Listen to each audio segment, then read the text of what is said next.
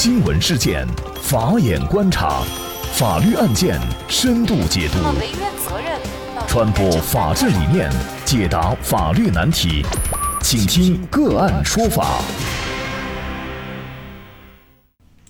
大家好，感谢收听个案说法，我是方红。今天我们跟大家来聊这样一个话题：老人豪掷一百七十万给女友的儿子购房，身亡以后，亲儿子要求返还。更多的案件解读，欢迎您关注“个案说法”微信公众号。据上海法制报报道，朱大爷和张大妈都是离异，双方各自有一个儿子。二零一五年，两人相识并确立了恋爱关系。身体不好的朱大爷在南京和张大妈母子一起生活。身为医务人员，张大妈对朱大爷的照顾有加，也承担了他的医疗费和伙食费。张大妈称，因为三个人所住的房屋面积过小。儿子小张决定购房搬出自己居住，而朱大爷在得知以后主动提出帮助小张购房。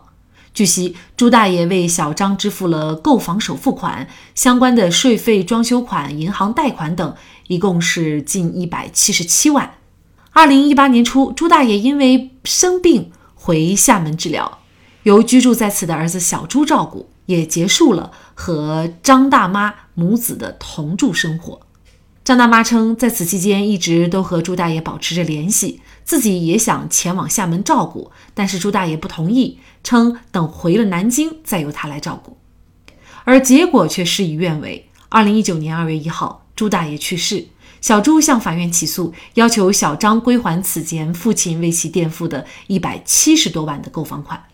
关于这笔钱，小朱认为父亲和小张形成了债权债务的无名合同关系。作为唯一的法定继承人，自己有权向小张主张返还债务，而小张则称，朱大爷本身因为离异和身患疾病的原因，情感上很是孤独，在母亲和自己的陪伴下，身体和精神都得到了很大的改善。朱大爷因此自愿将自己的个人合法财产赠与他，二人之间属于赠与关系。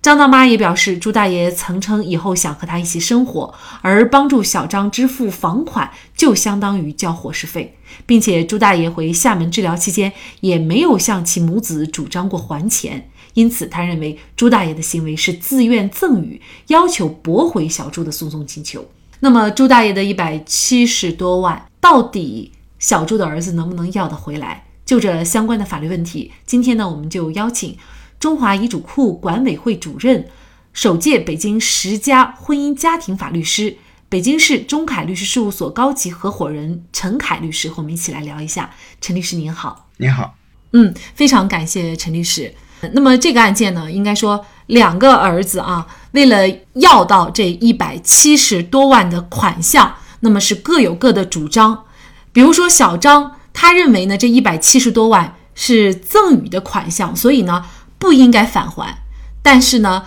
朱大爷的儿子小朱就认为呢，这仅仅是一个垫付款，应该返还。那么可能我们很多大众不太了解啊，这个赠与和垫付到底是一个什么样的区别？最终又怎么能够决定这一百七十万到底应该归属于谁呢？从法律上来说呢，赠与和垫付是两个完全不同的行为，这个行为的不同关键就在于。当事人双方对这个行为的认识和意思表示是不一样的。首先呢，赠与的认识和意思表示是我要无偿的把财产或者是钱款赠送给你，你呢接受我无偿的赠送，这个叫做赠与。那么垫付呢，是你对我有需求，你请求我替你来垫付，我相当于跟你之间产生了一种债权债务关系。我垫付的这个钱并不是我无偿给你的啊，我是希望你将来返还的，你也知道是将来要返还给我的，所以呢，赠与和垫付是截然不同的，产生的后果是不同的，他行为的方式和意思表示也是不同。所以，对这笔一百七十多万的款项，到底是赠与还是垫付，就决定着小朱最后能不能要回钱。如果是垫付款，作为朱大爷的儿子小朱，他就会把这个钱要回来；如果是赠与的话，那么小朱可能就要不回来这笔款了啊。但是呢，朱大爷已经去世了，到底是垫付还是赠与，这个要怎么来认定，怎么来证明呢？首先呢，就是我们一定要有一个认识，我们在现实生活中分为客观事实和法律事实这两个事实。客观事实是真实发生的，它是一个客观的存在。法律事实呢，因为啊，对一个客观事实的认定和呃探索，它是要经过第三人啊，比如说法院。比如说双方律师，比如说审案的法官来进行探索的，那么探索得出来的这个法律事实是根据当事人的陈述以及证据，最重要的是证据来进行探索的。那么我们一定要认识到，客观事实并不绝对等于法律事实，这就是我们所说的法律上的风险。任何诉讼行为都是有风险的。所以呢，本案中呢，法院最终认定的法律事实，它是一个垫付行为，没有把它认定为赠与行为。那么到底是赠与还是垫付，我们就要看证据了。而看证据呢，我们又要认识到呢，在诉讼行为中很重要的一个工作就是分配举证责任。什么叫分配举证责任呢？就是法官认为是应该由谁来证明这件事。如果你证明得了，你就成功了；如果你证明不了，你就要承担这个证明不了所产生的后果，这就叫举证责任。那么显然呢，在本案中呢，一二审的法院呢，都把举证责任呢分配给了老先生他的这个女友的儿子，而不是他的亲儿子。对这个女友的儿子来讲是非常不利的，他必须得证明他说的是真实的，他不能证明，他就要承担不利的后果。而作为老先生他自己的儿子，他是比较有利的，他就不用承担这个举证责任，他就只只是说，啊，如果对方证明不了，那我就赢了；如果对方证明得了，那我就输了。啊，这个时候他的地位是啊比较优势的，所以关键就在法官对于举证责任的分配。而法官怎么分配举证责任呢？这里面又有关窍。法官分配举证责任，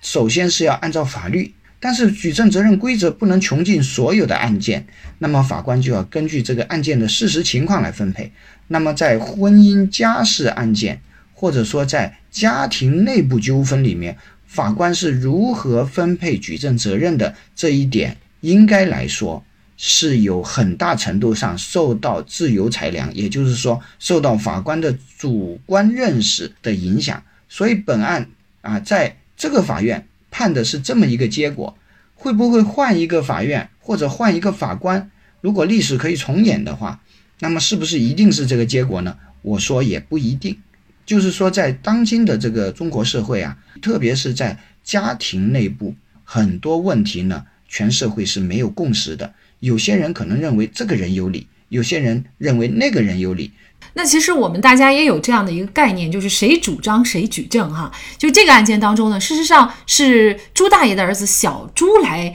主张权益的，他要求呃小张返还这一百七十多万的款项。那么他要求就应该是他举证啊，为什么法院会将举证责任倾向于小张这一边呢？啊，这里面就有一个举证责任的轻重和程度的问题了。像朱大爷的儿子呢，他在举证的时候，他只要举证说，我父亲已经出了钱了，也就是说，我只要证明我给你出钱了，也没有任何的合同的依据，也没有任何法定的义务，我替你出钱了，那么你就应该对我承担返还的义务。也就是说，朱大爷的儿子其实他的举证责任啊已经完成了，他就转移给这个女友的儿子了啊，女友的儿子得证明朱大爷为什么出这笔钱，但是呢，对方。这个时候就很关键了，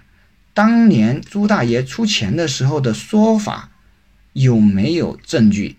对他来讲影响就很大了。我们先介绍一下法院审理的情况哈，就是二零一九年十一月，江苏省南京市鼓楼区人民法院呢是做出了一审的判决。判决小张返还小朱垫付款，将近是一百七十七万元。那么小张呢对此不服，就提出了上诉。那二审中呢，小张就请来了三位证人出庭作证。那么这个三个人呢，都表示朱大爷曾经在。公开的场合称愿意出一笔钱给小张买房子，还称朱大爷曾多次表示张大妈和小张把他照顾得很好，感觉心里很舒服。呃，三个人关系也处得比较好，而且呢还说小张就是他的小儿子。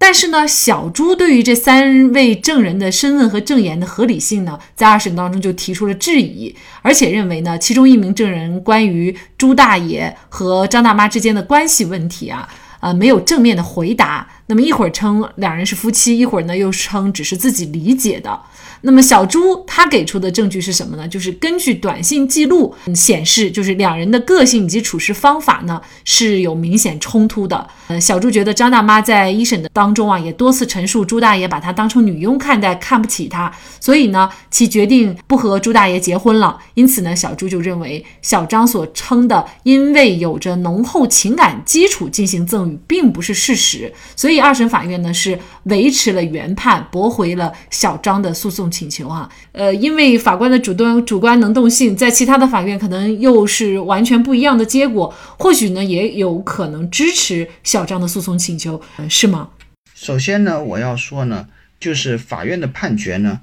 不能说有错。第二点呢，就是小张所提供的证人证言呢，无论是真的还是假的，因为小朱呢说小张的证人证言有很多的问题，其实在我看来呢，有没有问题不关键，关键在哪呢？关键在于小张所提供的这些证人证言都不足以证明小张和朱大爷当年他们两个人的约定，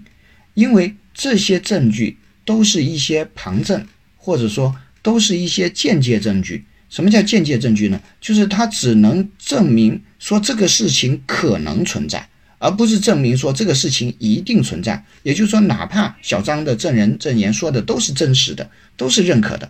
但是这也不足以证明说朱大爷和小张之间确实有这么一个啊赠与的约定。那么在这个案件中呢，其实我认为应该吸取教训的是谁呢？应该吸取教训的第一是小张，就像我们刚才所说的，小张他应该要对自己跟朱大爷之间的这个约定的事实，他应该有证据。如果有证据，他就不至于那么被动了。而不是想当然的认为朱大爷口头说了这个东西给你啊，就是给你了。这也是为什么现在越来越多的人，哪怕当年没有任何的这种反对意见的情况下，他仍然需要去写一份遗嘱或者形成一份法律文件，这就是一种法律的意识。所以说，小张在这个法律意识上需要加强。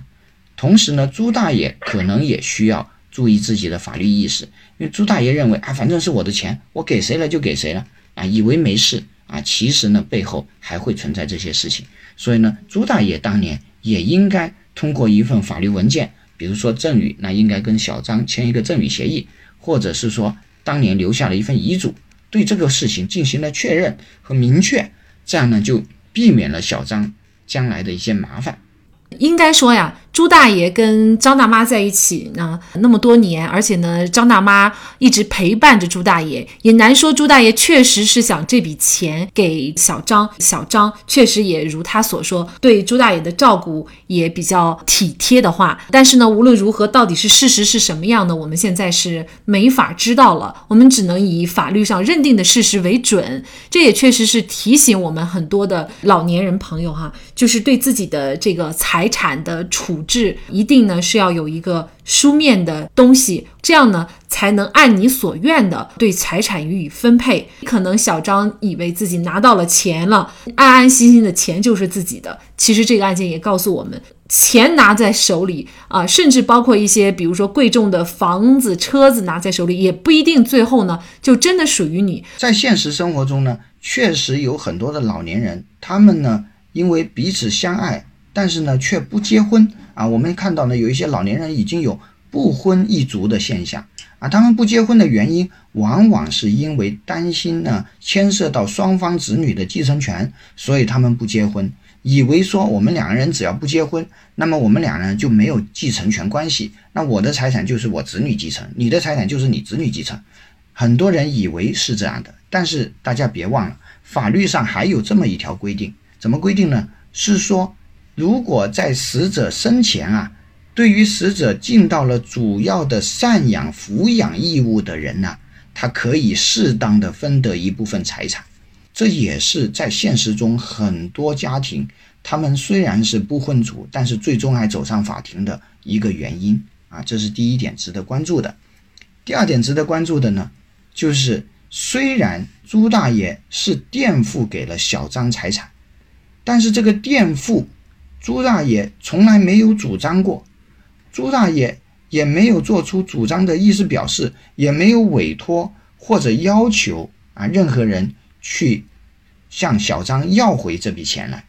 那么这里面就涉及到继承的问题中一个很关键的问题，也就是说被继承人或者说死者。他们他死者对自己生前所享有的债权，是否在自己身后继承人有权去主张这笔债权？在法律上虽然没有明文的法律规定，但是在理论上来讲呢，是有一个争议的。这个争议就是很大一部分的法学界学者呢，继承人是不能够去主张的。为什么继承人不能够去主张呢？也就是朱大爷虽然他享有这笔债权，但是在他的内心对这笔债权。他抱着一个可有可无，我也并不主张，我也不想去索要这样的一个态度的时候，法律应该尊重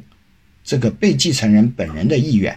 所以呢，在本案中呢，这一点上是值得商榷的。我认为，如果换一个法官，换一个法院啊，在另外一种场景下去判这个案件的话，也许会判出不一样的结果的。另一个点。但是如果没有写遗嘱、委托或者是指定某个子女去把这笔钱要回来的话，就是要提提醒大家的是，诉讼有风险，一切都不应该抱有一种青天大老爷的情节。什么叫青天大老爷情节？就是反正什么事我都不管了，将来国家法律会给我主持公道的，千万不要有这种想法。我们说我们要靠法，而不是依赖法啊，靠法的意识要有。我们要依靠法律，但是呢，你自己的事情，你不能躺在自己的权利上睡大觉，你应该自己来安排好。这是我给大家的另一点提示。其实，在现实生活当中，确实有很多案子，有的时候就如亡羊补牢，为时已晚。不提前用法律来保护自己的权利，预防纠纷官司的发生，等事情闹到法庭上，再想弥补，就需要付出更沉重的代价。而且有些时候，即便付出了代价，也弥补不了。好，在这里再一次感谢中华遗嘱库管委会主任、首届北京十佳婚姻家庭法律师、北京市中凯律师事务所高级合伙人陈凯。那么，大家如果想获得我们节目的图文资料，欢迎您关注“个案说法”的微信公众号，在历史消息当中就可以找到这期节目的全部图文资料。那么大家在生活工作当中遇到一些法律问题呢，也欢迎大家向我们进行咨询。您可以添加幺五九七四八二七四六七这部手机号码的微信号，就可以找到我们。他们都非常的资深、专业和负责人。感谢您的收听，我们下期节目再见。